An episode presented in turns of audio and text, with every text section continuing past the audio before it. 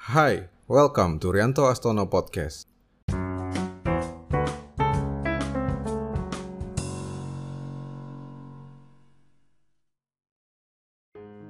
Elon Musk adalah orang paling kaya sedunia sejagat raya saat ini. Dari sisi jumlah harta mungkin tak terlalu penting, namun sebagai sebuah pencapaian, tentu itu luar biasa. Melalui podcast kali ini, saya akan membagikan pelajaran hidup dari seorang Elon Musk. Bagaimana dedikasi, kerja keras, dan komitmen memang tak pernah mengkhianati hasilnya. Sebelum bercerita lebih jauh, saya punya satu pertanyaan yang perlu dijawab. Jika pada suatu hari kamu mendapatkan uang dari orang yang membeli bisnismu sebanyak 165 juta dolar atau sekitar 2,3 triliun rupiah, apa yang akan kamu lakukan? Kalau saya, mungkin saya akan membeli sebuah rumah yang luas di dekat gunung, membeli satu atau dua hotel mewah yang telah menghasilkan uang setiap bulan, liburan keliling dunia, dan bersenang-senang. Lalu menginvestasikan sisa uangnya ke dalam instrumen yang aman seperti emas atau saham-saham blue chip. Uang 2,3 triliun rupiah adalah jumlah yang sangat banyak dan cukup jadi alasan buat saya untuk tidak terlalu memusikkan hidup, bisnis, apalagi pekerjaan. Itu rasanya cukup untuk dipakai tujuh turunan. Tapi itu bukanlah yang Elon Musk lakukan. Di tahun 2002, Elon Musk mendapatkan uang betulan sebanyak 2,3 triliun rupiah, di mana ketika itu kita tahu jika nilai 2,3 triliun jauh-jauh lebih bernilai dibandingkan hari ini. Uang tersebut diperolehnya dari hasil penjualan perusahaan terkenal miliknya, PayPal, kepada eBay.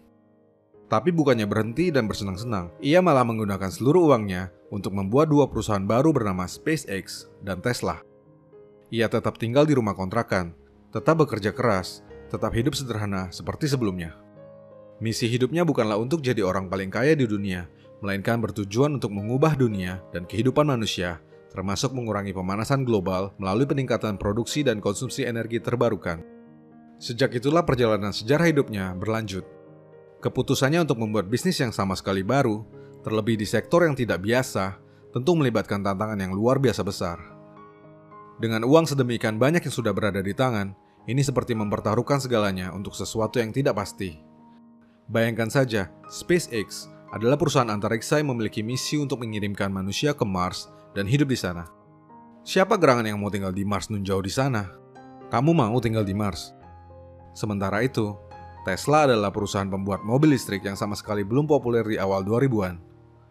Bersaing dengan perusahaan otomotif terbesar di dunia yang sudah mapan infrastrukturnya, dengan mobil listrik yang masih nol besar kala itu, bukankah itu seperti menggali lubang kubur sendiri? Tapi kenyataan berkata lain. Tesla Motors saat ini adalah salah satu perusahaan paling bernilai di dunia, mengalahkan Toyota, Disney, Coca-Cola, bahkan baru-baru ini juga menggeser posisi Facebook setelah harga sahamnya naik lebih dari 600% di tahun 2020. Elon Musk telah menjadi orang tercepat dalam menggeser posisi para seniornya di daftar orang terkaya di dunia. Dari Warren Buffett, Bill Gates, lalu Jeff Bezos. Demikianlah, dari 2,3 triliun, kini Elon Musk jadi orang paling tajir sedunia dengan harta lebih dari 2.700 triliun rupiah. Itu tentu tak akan pernah terjadi jika ia berpikir seperti kita, bukan? Sedikit kisah, jauh sebelum seperti saat ini, Elon ternyata memiliki masa lalu yang cukup kelam. Semasa kanak-kanak, ia kerap menjadi korban bully. Saking parahnya, ia bahkan pernah dilarikan ke rumah sakit setelah sekelompok anak di sekolahnya menghajarnya hingga pingsan. Ia pun dicap sebagai anak yang aneh karena introvert sehingga lebih suka berada di perpustakaan dan membaca ketimbang bersosialisasi dengan pergi ke pesta, minum, dan sejenisnya. Elon Musk juga selalu mendapat didikan yang keras dari kedua orang tuanya di rumah. Di usia 9 tahun, dia harus menerima kenyataan jadi anak broken home ketika orang tuanya memutuskan untuk bercerai.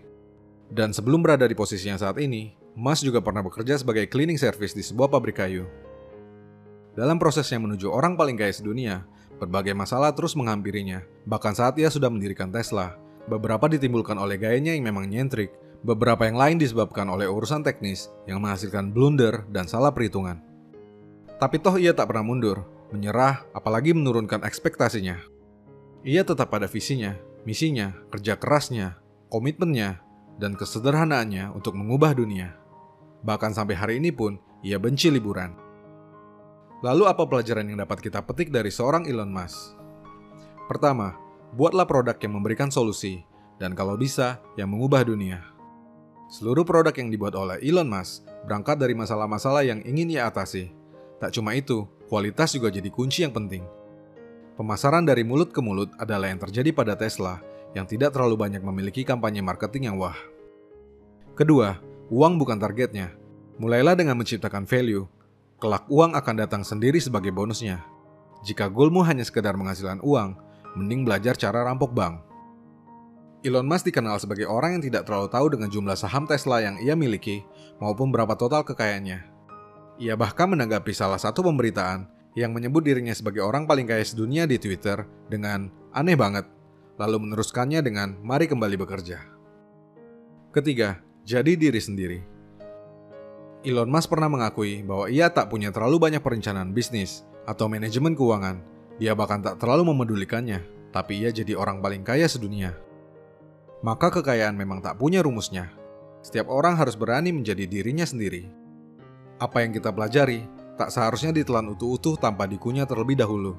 Setiap orang memiliki stylenya sendiri, maka jadilah dirimu sendiri. So, sekarang saya akan bertanya kembali. Jika hari ini kamu mendapatkan 2,3 triliun rupiah, apa yang akan kamu lakukan?